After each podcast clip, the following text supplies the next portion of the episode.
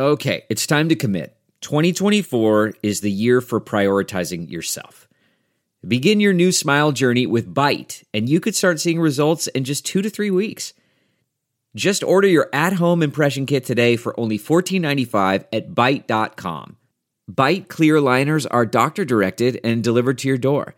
Treatment costs thousands less than braces, plus they offer financing options, accept eligible insurance, and you could pay with your HSA, FSA. Get 80% off your impression kit when you use code WONDERY at Byte.com. That's Byte.com. Start your confidence journey today with Byte. Hi, welcome to the Modern Waiter Podcast. I'm Marlon Joseph, the Modern Waiter, where we discuss all things restaurant business. Learn something. Laugh at something. On today's episode, we have our service industry profile with Scott Lustig. Lustig. Yeah, you didn't say it right. I sure didn't, man. I sure didn't. As a part of our mission here at the Modern Waiter Podcast, not only do we entertain and educate, but we showcase service industry workers. But first, the intro. I'm tired of working deadbeat jobs for lame pay. I'm tired of getting fired and hired the same day. If you know the rules of the game, then you'll stay. And if you don't, then you'll be a pawn while they play. I'm tired of working deadbeat jobs for lame pay. And before we get into today's show, we're very proud to be a part of the brand new One Star Podcast Network, where it's the one-stop shop for all your restaurant and food-related podcasts. We are featuring The Sidework Podcast, Copper and Heat, In Your Mouth Podcast, The Macaroni Zone, and Confessions of a Server. Did you know that every day of the week, one of our podcasts are running? In the weekend? Or Monday through Friday? Monday through Friday. Okay. So there's always a podcast on the One Star Network. Love it. Yeah, man. Fantastic. So let's get started. Welcome, Scott, to the podcast. Thank you. As usual, I'm joined by my good friend Danny Deville. What's up, people? Yeah. Let's get into this this little profile here. You know, all of you out there really know that it's a rich. There's a plethora of different type of people in the restaurant industry. It's a strong mix. It's a strong mix. And I'm always fascinated by learning things about people, you know. And where'd you get your how'd you get your start in the business? What's your background? I was always into culinary food. Okay. My grandparents always cooked. I was always by their side when they were cooking, mainly because I like to eat, I guess, like everyone else. Yeah. And I just kept going with it, and I always knew I wanted to be a chef, actually. Okay. Awesome. So I worked at some good restaurants. I had my own sandwich shop for a long time. That's a whole nother ballgame, owning your own business. That's just, it's another level. Okay. You definitely appreciate what you have. Because it's yours, like you're there 24/7. Wow! So when it's all yours, you think a little different about throwing something out or how you take care of a product, maybe. Yeah. You know. Well, let's get into that a little bit later. And in the beginning, did you go? You mentioned that you went to culinary school. I did. Was that the genesis where you decided to take it, like, you know, your passion a little bit seriously, or it was serious before that even happened? I was 18 when I went to culinary school. Oh, I was already going. You know, okay. I like a lot of people. My first job was at McDonald's. Wow, it did start there, and then I worked under some great chefs, and I started getting some recognition, and people were wanting to hire me and bring me into their restaurants and work there. And you know, when you're wanted, it gets exciting. You start getting pumped up, and you want to take it to the next level. Okay. But not giving away your age. How culinary school is how long ago? When I went? Yeah. Okay, never mind. About the same age as you would have been. Okay. So, you know. Culinary school is good, but you don't need it. Gotcha. You definitely don't need it. If you want to be a great chef, there's a lot of great chefs out there that had no culinary experience, or culinary school experience. Yeah. Okay. Start cooking, you start finding your niche, you start finding your style of cooking, and now there's so many different styles, And that is really what takes you into being a good server, knowing the food. Yeah, that's huge. Huge. It's if you're going to be a good server, I mean, there's two things you need. You need knowledge and you need passion. If you want to be a good server and make the money, those are the two things you got to have. Because people can feel that. They know. They know if you're just blowing smoke or not. Yeah. You know, they can feel that. You know, some of the biggest compliments, I got one recently. You love your job. I do. I really like where I work. Yeah, there's ups and downs. There's good days and bad days. But I like what I do, and people can see that. Nice. And then it shows up in your tip at the end of the day. There you go. Okay, so culinary school, boom. And you mentioned recognition. Right. What was the first place that you worked at after? You don't have to tell me exactly the name of it, but what style place did you work at? At the time, I thought it was like the modern thing with all these cool things. It was like, you know, a macadamia nut crusted snapper with a triple sec beurre blanc and some couscous. And, back then it was like, wow, they're crusting fish back in the 90s, you know. And now they use so many ingredients that I have a hard time even keeping up. Okay. You know, some of the great restaurants, these chefs use some of these ingredients that I don't even know, but it's your job to know if you're going to be a good server. Mm-hmm. You know what I mean? You got to know all these ingredients. They're going to ask you. It's on the menu. So you got to know it. And if you know it and you're smooth. So what's your first, what's that first job out of culinary school like? Were you on the, you're on the line, or you're just prepping or? Yeah, I was a line cook for a long time. Mm-hmm. When I first got into, I guess, management was being like a sous chef position. Okay. I was about 22 years old, and they asked me to open up restaurants around the country. So they flew me around. Okay. Oh, wow. Yeah, it was really cool. You know, you're a 22-year-old kid. Man, that's really cool.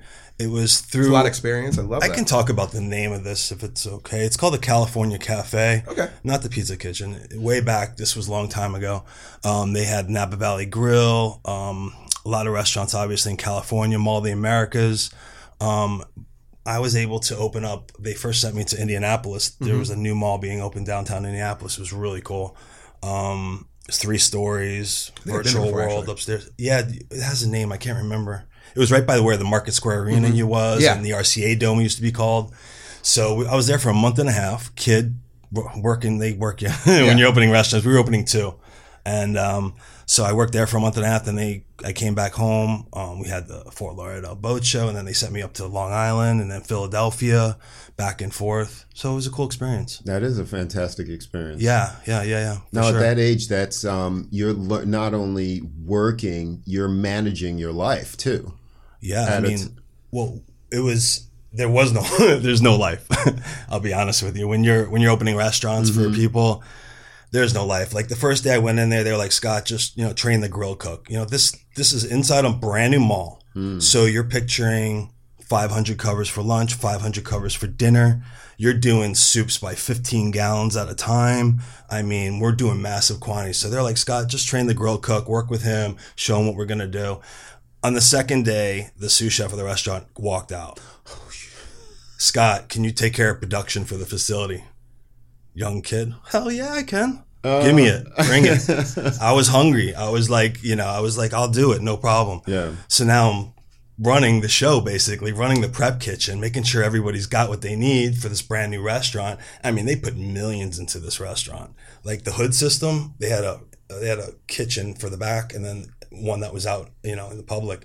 In the hood system, they did tile, and they had this guy from Hawaii come in that did like a huge sun in tile, and then cracked it, and then pasted these pieces like it was a puzzle, like a crossword or like a jigsaw puzzle, and put it up so it had a theme of a sun that was on the hood system. It's unbelievable. Big money. Yeah. The bar was a beach scene, had sand through plexiglass. You saw like little figures playing in the sea. It was unbelievable, the money they spent. So then after you're traveling around, you're still primarily back of the house at this point. Yeah. And correct me if I'm wrong. Did you have no front of house interactions at that time? No. Okay, cool. No, not at all. Yeah. I was strictly back of the house, production, training cooks, stuff like that. Then after you started to get that, you're sought after basically. You worked for this company. They're flying you around. How long before, what happens then in your journey? You're still back at the house. What happens after this? Well, we were a team for a while. Mm-hmm. The head chef, sous chefs. We were friends outside of work. We all went our separate ways. One guy stayed. One guy went out to California. I wound up going to Martha's Vineyard. Okay, nice. I had a buddy up there. Yeah. I stayed with him. We had a log cabin. Just wanted to see something different. Uh-huh. I'm like, I'm 23. Let's go. So I did that for a summer. It was awesome. Yeah, the summers up there are amazing. Summers up there are amazing, especially if you're a young kid. Yeah. You know, just trying to have a good time. Then I came back. Then Del Rey started. Okay. Right? Yeah. I started working. This was Del Rey way back when Del Rey isn't what it is today.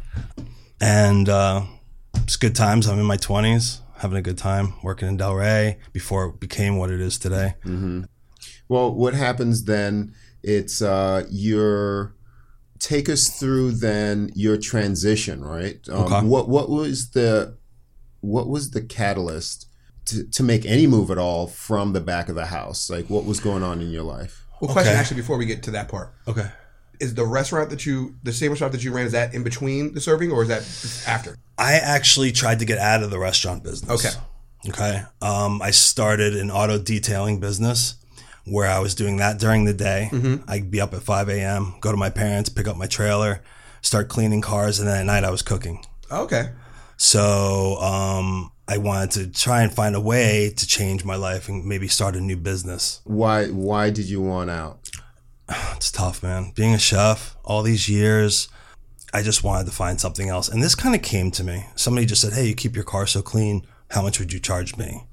And it just took off. Okay. Took off where I was able to get away from the restaurant business. That's awesome.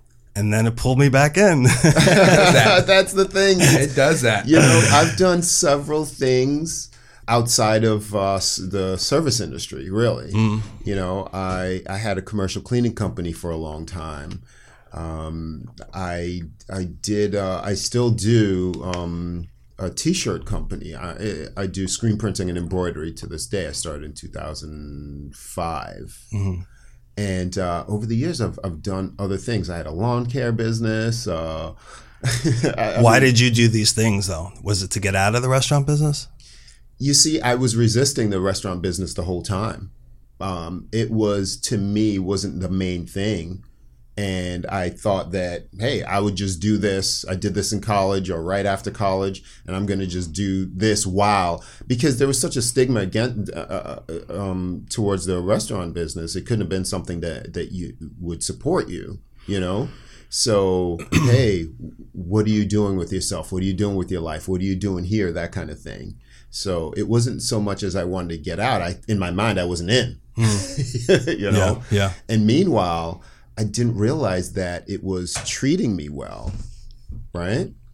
To answer your question, yeah, I just didn't have the mentality. Although I was good at it, at the time I really wasn't that much. I'm still not a people person, but I started, my first job was on the line, you know, in the business. So then coming out, I was able to describe how things are prepared, you know, and I love to cook, but I would never do it in a chef position or a professional setting. Yeah, in a professional setting, because I understand, you know, sometimes when you do something for love, unless it occurs for you a certain way, you know, the love isn't quite there, you know. And when you're doing it as a job for someone else and you're creating their dishes and their dream, it tends to be a little bit different. Yeah.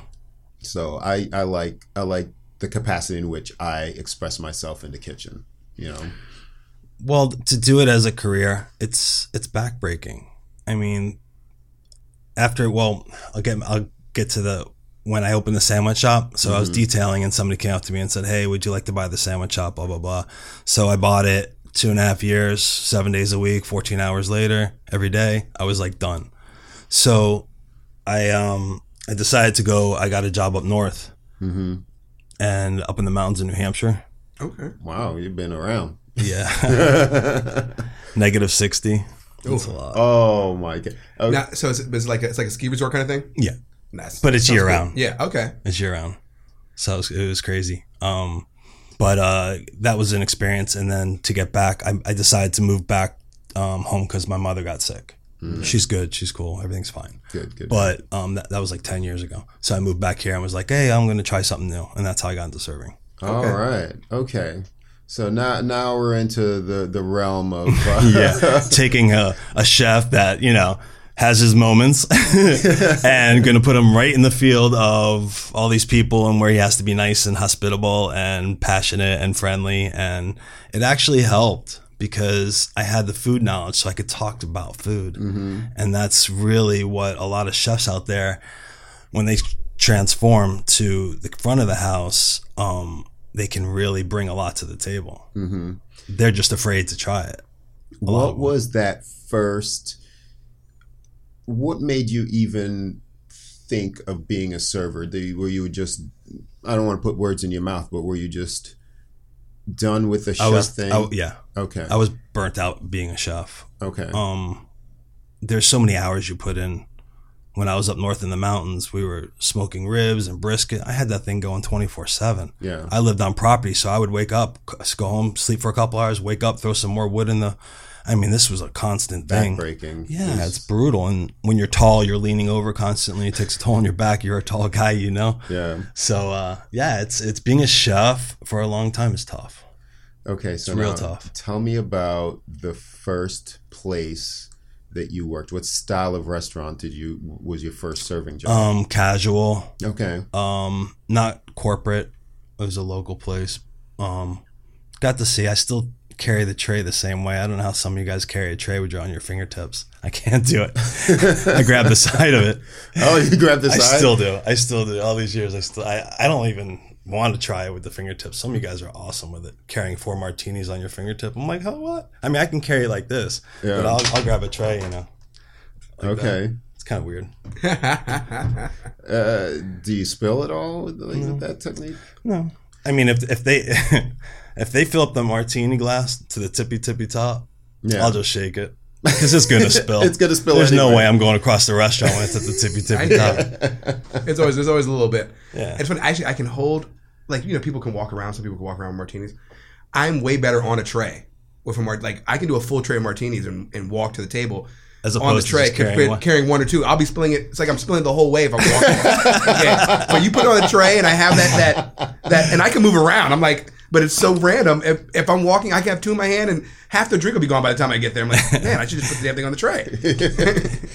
Yeah, I like the ease of the tray. I mean, as far as it's very convenient.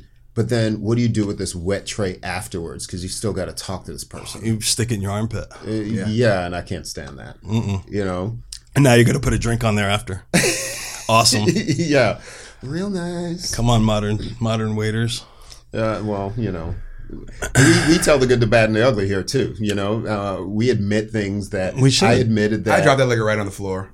I do a little drop, shake it off, I lay the table, then I throw it under my arm. I go wipe off the tray when I'm done. I keep it moving. Okay, keep it moving. You ever drop the liquid on the floor and it makes such a noise they notice it. Yeah, and you didn't realize how much of liquid it was there. Oh God! But it was like, to be fair, people, I didn't do it on the indoor. We do have we have a lot of outdoor seating. Yeah, I'm talking more of outdoor things and stuff. Yeah, like that. Without a doubt. So I'm not just gonna throw it right on the tile so you can slip and kill yourself. Uh-huh. What did you find challenging for the transition? Patience. I'm talking like your first, you know, that casual place. What stood out to you? The amount of running you have to do. Okay. Back and forth, and you need to limit it. Yes. So if you have a 4-table station, mm-hmm. and somebody needs salt and pepper, quickly go to your other tables. Hey, do you need something? Limit the amount of times because they will run you back and forth. Consolidation is the key. Yeah. Okay. Yeah, because you know, and definitely a good pair of shoes for sure. I mean, listen. Avoid working doubles. That's now. I mean, I used to, I don't say I would want them, but, you know, all I used to think about was just the end. I'm going to get this money. But now I think of it differently. I would rather have less shifts and try to maximize when I'm there. Yep. I'm present, I'm more pleasant, and I'm more engaged. Yeah. But when I'm burnt out from a couple of doubles in a row. I did this weekend. I am burnt out. I probably look a little tired. I saw you Saturday. You didn't even get to your Sunday yet. You were wiped. I was wiped. Yeah. It's a lot. And it's getting hotter out too, so. Oh, man. I want to impress upon you. You know, everybody, you know, we are fortunate in South Florida. I would say from October to February, March, maybe. Till last week. Yeah, till like literally last week. And then it's murder. When you sweat before your shift even starts. Yeah. It's. Oh. I got off of work. It was yesterday. I got off of work and I had a black tea on and. I went home real quick to take because I only work lunch. Mm-hmm. I went home and I took the shirt off. The undershirt was all white with the salt. You know what I mean? Like from working and sweating so much. Oh man, it's like I haven't seen that in a while. It's like yeah, we drop a few pounds this time. Yeah, man. Oh yeah, without a doubt. Yeah, without a doubt. Okay, so from the casual, I got into a country club. Nice. Right from there. Yep. How many years were you at the casual? I was doing both. Oh, okay. Try not to just, you know, limit I wanted yourself. To check it out and see if I liked it. Did you know somebody at the country club? Is that how you got in? No, I didn't at the time, but I'm still friends with some of them. Okay. This one guy, he was there from the time he was 25 and he's 56 now. He's still there. Wow. Still there. Worked 6 months up north in Asheville. Oh, so he does a snowbird thing. Yeah. He must kill it too. He must kill it. And how many years has he been doing it? Exactly. Yeah. Wow. And he gets benefits down here, so he keeps it. That's awesome. And he's in with all the club members. When you're in a club for a long time, you're set. It doesn't even matter what they pay you. Like, you know, you're going to get handshakes left and right. Okay, tell us about that because we've never had anyone. I had an old girlfriend that worked at a country club. Mm-hmm. She was, I believe, she worked in the locker room mm-hmm. and killed it. Yeah. Tell us about the ways in which you make money in a country club. Ooh. What's it like? It's my favorite thing to talk about. All right, get it on. You can't teach personality. You can't teach. You can teach somebody how to be a good server, mm-hmm. but you need to, like I said before, you need to have knowledge. You need to be on the guest's side. There's too many servers, and you all know who you are, that overorder your tables. Can't do that. Yeah. You got to be on their side. You got to be their advocate. Yeah. I mean, you have times I had not too long ago, four top, they were appetizers, they were entrees, and they want sides with it. And they're like, oh, we want like this side, this side. I was like, whoa. Yeah, I feel you. I'm like, you are ordering like way. I'm like, hold on, you're ordering a little too much. Why don't we just go with this, this, and this? Mm-hmm. And then by the end of the meal, they appreciate you. They were like, thank you for not letting us order anymore. This was just like perfect. I saw their plates were empty. It wasn't anything, no to-go boxes. If you're on their side, let me tell you, they notice things like that, and it's going to hit you anyway. No sense in ringing up the check. It's true. All that does is upset them. Your tip is not going to be where it needs to be. Yeah. I don't know. I'm not. You can't be an order taker. Now you got to have knowledge. You got to know wines by the glass. I mean, there are times when, you know, somebody would say, you know, what wine do you recommend? And my first thing is like, oh, where do you want to be on the menu? You know, menu's big list. You know, where do you want to be? Oh, in this range. Okay. And I would sometimes, if it's a wine that I like and it's not as expensive as the other wines I could have chosen, I like it better. I think he's going to have a better experience. I think it's going to go better with the food, even though it's a cheaper wine. Okay, it's going to make them happy. We're talking country club here. Are they concerned about price or? I mean, you'd be surprised. Money. Yeah, money's still money. They got there for a reason, bro. Okay. Yeah. Yeah. Country clubs are different now. Everything is pretty much hourly. When I was going, it was auto grad 18%, and they could additional if they liked you. Gotcha. And when you're working at a country club, you're more friendly with them because you see them every day. Okay. You know, they walk by you, smack you on the ass, give you, you know, a hard time, break your chops. That's because they love you. Okay. And those are the ones that you take care of. I mean, you become closer with them. I mean, I've had them follow me to restaurants I've worked at. Mm-hmm. And that's always a great feeling. What's a great member interaction that you've had that sticks with you till this day? Great member. Well, there's been quite a few. I would say one was when I had to give up. I mean, it wasn't like a friend or a close person, but I had to give a Heimlich to somebody in the middle of 9 o'clock, place is packed, guy's walking up to me, telling me he's choking to death. The rest of my night was like, it was crazy. I couldn't even focus, but the guy came up to me and I've been trained in to give the Heimlich, so I knew what to do, and I grabbed water, I popped him one time, cracked every bone in his body, and it still was there. He was still choking. So here I am like, oh my God, let me try it again. So I did it again. It popped out and it was like nothing happened. Nobody even noticed. The place was so crowded and so packed. And this was like right at the service bar, like right in the middle of the restaurant. Wow. Nobody even noticed. And his thing was, just don't tell anybody at the table. What? That was his response after I did that. I was sweating. I couldn't even focus on what I was doing. I was like, oh my God. Like nothing? Nothing happened. He walked up to me. He was not at his table when this happened. Isn't that crazy? Was he with family? Friends? Okay. Or so people he wanted to impress. Okay, gotcha. Meanwhile, you're choking on a piece of steak. Come on, buddy. Listen, I choked on a steak once. I'm embarrassed to tell you why. So I was at the old job upstairs, right? And you know how hectic parties can be. It's a small kitchen.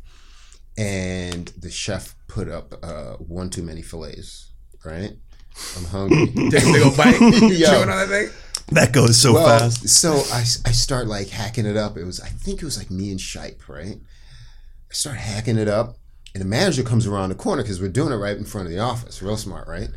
And so I start to quickly swallow. And the thing choking. It's large, bro. My eyes got big immediately. Oh wow. And it's the scariest feeling because you instantly feel alone. Can't breathe. Yeah. You know, because you're around people, but you can't really tell them. We're not used to. I mean, you speak with your hands. I can see it, but I'm not used to speaking with my hands. So you do the international choking sign with your hands. Mm-hmm. And I'm thinking the manager comes by, and I'm just kind of like nodding a little bit. I want, because I threw the plate in the bus tub. You're dying over here. I'm dying. He goes into the office, and then I somehow start to work it up, and then I got to spit it on the garbage. I couldn't even communicate to Shipe. He was next to me because he kind of turned around. He had his own problems trying to hide the steak and stuff like that. So yeah, and I thought about that. It's like, man, it's a lonely feeling. It's a really lonely feeling where you're in trouble and it's not like Lassie. Hey Lassie, what's someone fell in the well? Nobody speaks for you. No, that's I'm sure it was a difficult thing for anyone. It happened at the restaurant not too long ago.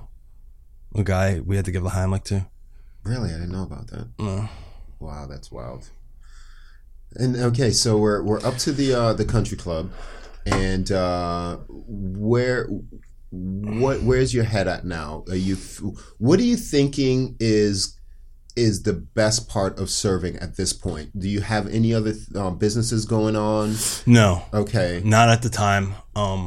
Although I do recommend multiple sources of income because things go up, things go down. Mm-hmm. Definitely in this business, a lot of the servers that I know invest. Some invest together on real estate. Some invest in the stock market. Okay. Which isn't doing so right now. So then give us a little PSA to servers, because we're talking to servers, whether they're part-time and not just servers, I'm sorry, because we have busboys that are into other things. We have food runners that are into other things. Yep. I'm talking business. I'm talking about investing. I'm talking about trading. I'm talking about whatever the case may be. So the only reason why our voice isn't necessarily to the back of the house, although, we are skewing all restaurant business things, it's because I have not been on that side in a long time. And I'd like to speak from a platform where I have, that I have the understanding of. So give me a little PSA about what you just said. Like, you know, what's important? It's important to be in a very flexible, you know, industry where you can make money, which is the service industry. Mm-hmm. But, you know, I'd like you to reiterate what you said for the people about having multiple streams of income. Oh, yeah. Dive into that a little bit. Well, we're seasonal down here, you know. A lot of the shifts go away in the summer. Mm-hmm. I think we're going to have a better summer, guys. Oh, yeah. I mean, people are moving down here. Yeah. I mean, mm-hmm. for sure. I think we'll have a better summer, but it does die down. And, you know, there's things you can do. I mean, you can get into, I guess it's all the side businesses. Yeah. The regular side hustles. The side hustles. You know, you got to figure that out. And I was a chef, so I started doing a little bit meals here and there. Okay. Cooking meals for a lot of people that food prep, stuff like that. Food prep. Yeah, a lot of people don't want to go out to restaurants mm-hmm. or can't go to restaurants. So you chefs out there, mm-hmm. You can start doing that. You can put a little menu together, or you can do, I was just doing custom. You know, I would interview them and I'd talk to them and I'd be like, okay, where's the Kit Kats and where are the M&Ms? Where do you keep those? You got to get rid of them. You can't just sit there. If I'm going to feed you this great food, it's not going to work. You're not going to lose weight if you're waking up at 2:00 in the morning and you're stuffing yourself with, you know, junk. Yeah. But that's one side hustle. You know, you guys have your side hustles. Definitely in the trading market and doing all that kind of thing. Yeah, there you need to have something else, because just working in the restaurant business, it can be too much for a lot of people. I mean, there are times where I'm so stressed out. I'm just like, how do I get out of this? You know, a lot of people love it, and you know, it treats them well. I love it more now because I'm not there as much as I always was. Agreed. It was like I cared so much my whole life about the restaurant business because, like I said, I cooked one with my grandmother. I always was in the restaurant business. That's what I knew. Mm-hmm. So, you know, doing it for so many years, it's, you know, it's a lot. Yeah. You know, I enjoy it, but in increments. I don't want to do doubles. I don't want to do 5-6 days a week if I don't have to. Now, I think that's important because the time in which I started to make the switch in my brain where I wasn't downright mean to people was when I had other things going on. Yeah. Mm-hmm. You know, there's some weight to it when it's all that you do and mm-hmm. you're there so 5 days and, you know, it's rent week and things like that. And then this table isn't, you know, really treating you right, or it's just not going well. You get this thing where it has to go well. But when it's odd, when you're light about it, it goes well. It goes well. Yes. You know, it goes well. And they see that. And they see that. When you're not stressed out about finance or anything else, I mean, everybody's going to have finance issues at times, but when you're not really too worried about it and you can kind of coast and you make more money. Don't get me wrong. It all matters and it all counts. Mm-hmm. Yeah. You know, we're not doing this just because we want to hang out. No. You know, but, you know, I'm a different type of dude, and it's been years. I do not look at my sales. It doesn't matter. Mm-hmm. You know, it's the bottom line. It already passed. I mean, you know, people say to me, I'm sure our boss is the one who did that, but it's true. I mean, we care about, like, I know I bring in, I know, okay, so I get sat, I sell at the table. Yeah. And they complete the transaction. I take their money. If I get sad again, I'll do the same thing, rinse, repeat. What is it that I need to do by looking at my sales? Nothing. There's nothing I can do. No. Especially, it is what it is. At the end of the day, this is what you make.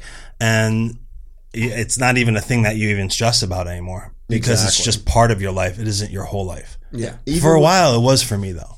I became obsessed with it. The amount of money that I had times of making, mm-hmm. it was an obsession. And it wasn't good. It didn't end well. All right, so let's talk about we talked about some good, and let's talk about some bad and some ugly. What are some of the things, particularly that you've experienced that really, you know, were backbreaking, as you would put it? God, there's so many like things that happen on a daily occurrence. You know, I'm interested. We did touch upon your business, your sandwich shop. Yeah. Okay. Let's start there and work our way up to serving. The sandwich shop was my one regret. Okay. Regret for closing. Okay. Really? It held its own. I burnt out. Okay. So I regret that. That's a difference. And it was doing what it's supposed to be doing as a business. Yeah, I just had a hard time getting ahead. It was like the AC breaks or this breaks or that break. I mean, it was a full kitchen. I roasted my own turkey. I roasted my own roast beef. I made my own stocks for my soups. But the thing is, I was doing it all. Yeah. And you can't when you have to get some help. You got to delegate. Yeah. You got to figure a way. I mean, I was breaking down chicken breast to portion size for chicken tenders, for chicken whatever. You're I was a micromanager? Making. I'm OCD about it. Okay. I like to make sure that everything's organized, clean. I don't want anything bad going out of my kitchens. Like everything was sealed right, Ziploc bags, hard containers. There was no, you wrapped it properly. Mm. I wanted to, in that respect. But I think a lot of chefs are, and I think they should be. Mm. They need to be, more chefs need to be less food poisoning and foodborne illnesses out there, because a lot, you hear it all the time. This restaurant got cited, this restaurant got cited. I see it all the time. Yeah. And you want your chef to be OCD, to be honest. Okay. Organized, clean. You got burnt out. Now, what? What's a? I find that a lot of this is personal, right? Like the times where I wasn't that successful in this industry, it was a personal time when I wasn't successful in my own life. Do you find that to be true? Well, yeah. I mean, there was a hard time I went through when I lost my pup. Mm. I mean, if those of you have dogs, know. I mean, you lose your dog, it's. How did that affect you work-wise? How did that affect me work-wise? I couldn't work. Wow. I couldn't do anything. For 6 months, I was crushed. Oh, wow. Yeah. How long? How old was the dog when you got? He was almost 14. Okay, yeah. So, yeah. He was by my side. Yeah, it's your man. Don't even get me started and make me break down on this podcast. All right, well. We don't want that. No. I'm gonna work tonight because I won't be cutting it out. Oh yeah, that would be a good thing to do. All right, now so take us. We went beyond the country club now. Yeah, and now you're. I'm getting into the serving aspect. I'm starting to become more than just an order taker. Okay, I'm starting to work at some good places. Now, what is one of the lessons that you can, impart onto someone? Because we tell people, if you're going to be in this business, not only do you need something else to do, but it's important to level up, right? It's important to make more money. There's only a couple of ways that you can make more money. We're exchanging time for money, basically. Yeah. So you want to be a high... work less, make more. Yes, exactly. You work less, make more. You want to be. You got to be in a good spot. It doesn't mean the most expensive spot. No. It doesn't have to be the most expensive spot. Wine list can help that. I worked at a restaurant that wasn't the most expensive at all. Mm-hmm. But their wine list. So you get to know about wine. You get to know what you like. Mm-hmm. There were times when people would say, what do you think about this wine? I never tried it, but I've been really wanting to. Oh, why don't you get us a bottle and get yourself a glass and us 2 glasses and we'll try it out. It's a $490 bottle of Hillside, Schaefer Hillside Select, Tried it out. Remembers you. You have a great time. Hey, I want him as my server next time. That's it. Yeah. That's how you make money doing that. But also be on their side, like I said before. Okay. Make it like you were. How do you want to be treated? Do you want somebody to run up a check on you when you sit there? No. So why would you do that to somebody else? I like. You don't want to be taken. Exactly. And I tell you, you get that vibe sometimes from people. They're kind of a little bitter towards you at first, and you kind of loosen up, and that's your job to loosen them up and make them feel like they can trust you. Mm-hmm. And when you say, hey sir, I think it's a little too much, or ma'am, can I refresh your wine, as opposed to getting you another, because they feel like when you say that you're an alcoholic. A lot of people I hear say that. Can I get you another? I tell them I sell casually. I say, I'm on my way to the bar. Would you like another Doers? Exactly. I call it by name, and I just make it all casual. I don't say, you want another drink? No. I don't do any of that. I just kind of, if I'm looking at a table and I'm going down, and I'm like, hit him with the one, or, you know, they kind of give you the nod. Yeah. Then nothing needs to be said. Well, yeah, it's good. I don't like to interrupt. Like, when my guests are talking, you can tell the last thing you want to do is, do you want a drink? So I'll try and get their attention with their eyes. And you say, I, you know, I talk with my hands. I'll just go like that, which is my signal for drinking. Exactly. And they'll be like, and they appreciate things like that. Because they're still, like you said, they're in the midst of what they're doing, but they feel like they've been acknowledged, and then everything kind of flows away. They're taken care of. You're taking care of them, and you're not interrupting. Maybe they're in a business meeting. Maybe they're making a big deal, and, you know. Yeah. So you try not to interrupt too much there. You can, there's definitely a lot of ways to make money being a server, but you got to be on their side. You know, you got to have some food knowledge, especially at all these restaurants with ingredients that most people don't know. You know, it's funny now, you see sriracha everywhere. I mean, I remember I was cooking in the 90s. Sriracha was like this, what is that stuff? It's amazing. Now everybody has it at their house, and, you know, it's just unbelievable how all these different ingredients and they come up with. It seems that like the availability, just first of all, the knowledge of it, you know, and now the availability of it. And technology is just moving those things where you can have a sous vide at home, you know? Imagine. Yeah. Before, it's like a very specialized... People would look at sous vide, that's just a fancy way for you to take money out of my pocket. Put it on the menu. A lot of chefs put these things on the menu that we don't even understand, but now people are starting to understand. Yeah. What's the sous vide? You cook it at 170 degrees consistently, so it makes it nice and tender, and then you finish the cooking process to order. Oh, okay. It's a water bath of 170. Gotcha. Yeah, you can basically set. It's a way to to get a consistent temperature. Gotcha. All right. So marinating flavors more if you want. You can. It goes in a bag. You know. You can vacuum seal it.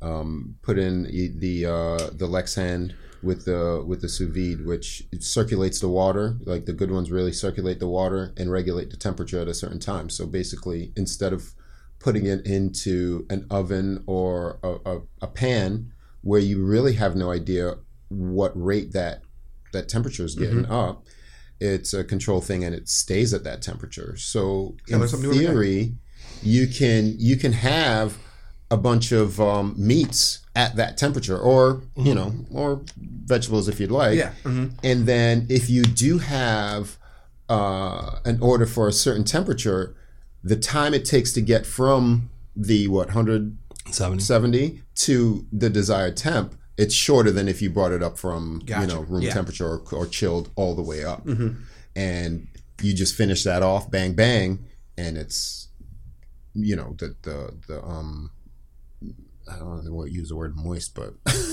tender. It's is that one of those words? It is for a lot of people. I don't understand why. I don't need to. I just know it exists. Yeah. You know, so yeah, one of those. And we did a two series of shows. We did one on 10 reasons why being a waiter is great. And I think it was like 8 reasons why being a waiter sucks. Yeah, something like that. What's the top reason why being a chef sucks? Pressure. Stress. But that goes for a server too. It's the whole business.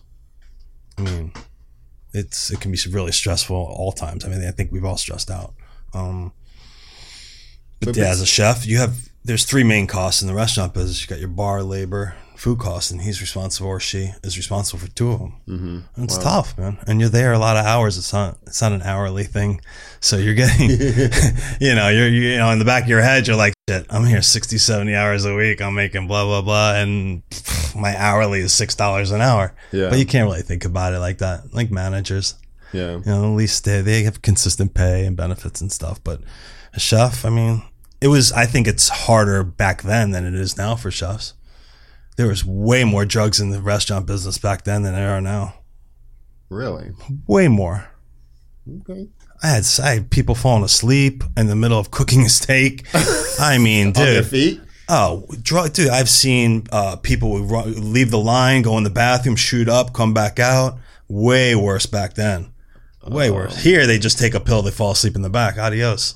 Yeah. You know, I mean, really, there's nothing. People back then are doing coke off there, and they're just doing everything, man. I mean, I saw way worse things back then than I do now. I think people are healthier in that respect now. They have to be.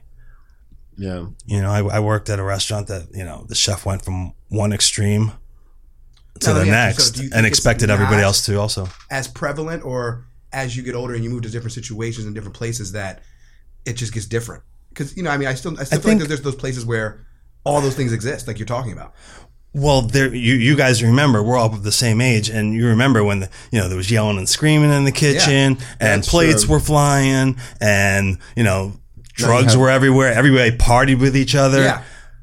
Some slept with each other, and now it's nothing like. Not that I notice in the restaurants that I have, in the past 10 years. I think that's Danny's point. Do you think you not noticing is more of you not being in that environment? And not I'm definitely yourself? Not, so that's possible. Yeah, I don't go out anymore after work like we used to. Not at all. And you made a good point, because there seems to be at some places more of a level of respect in the kitchen.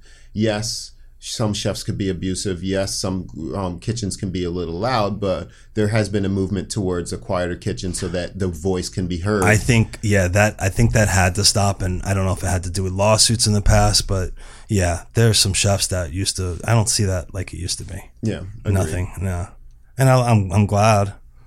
I'm glad for it. You know, it was some crazy things that used to happen. Yeah, definitely plates were flying. So I'll let you go on this one. Besides the sandwich shop, what would you do over again? I would do another sandwich shop. Okay. It's my passion. Yeah.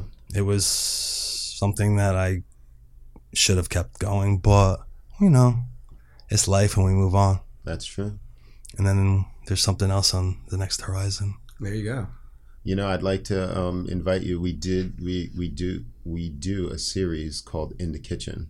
We've done one so far with our friend Matteo, and he came by and he cooked us a ribeye with truffle fries. Well, you didn't have the truffle one. I didn't have the truffle fries.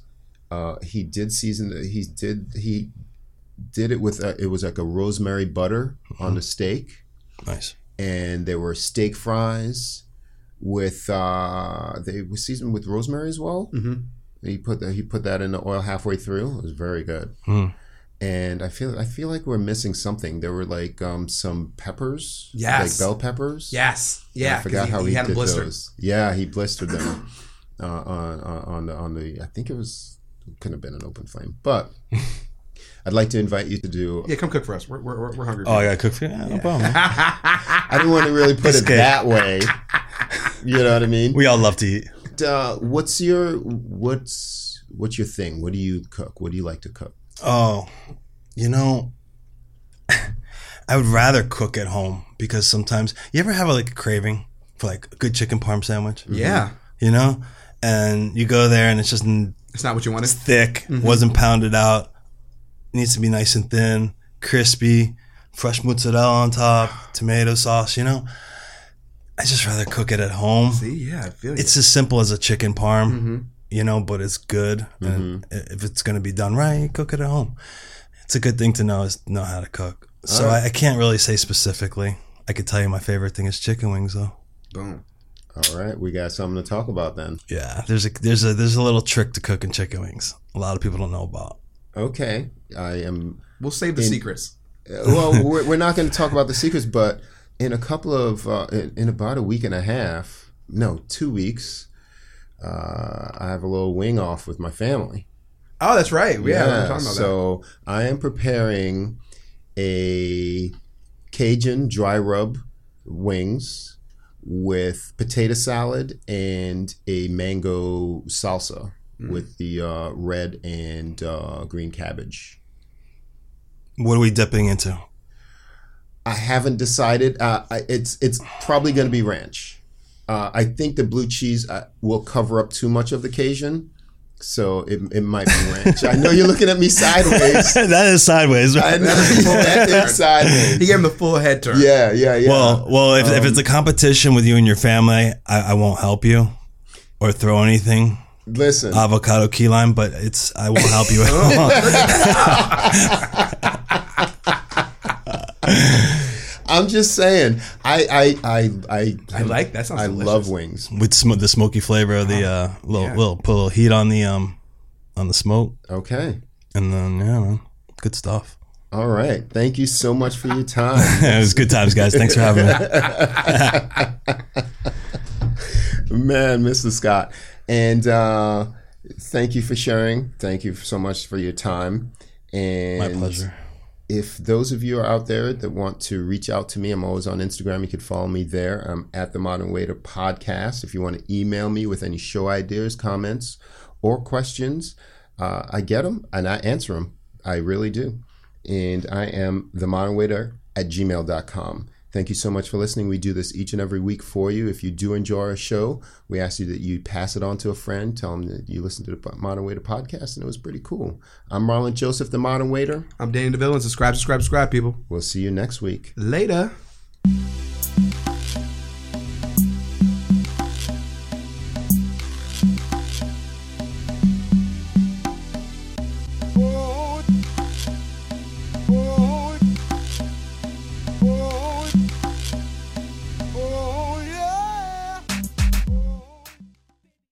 Around. You can find cars like these on Auto Trader. New cars, used cars, electric cars, maybe even flying cars.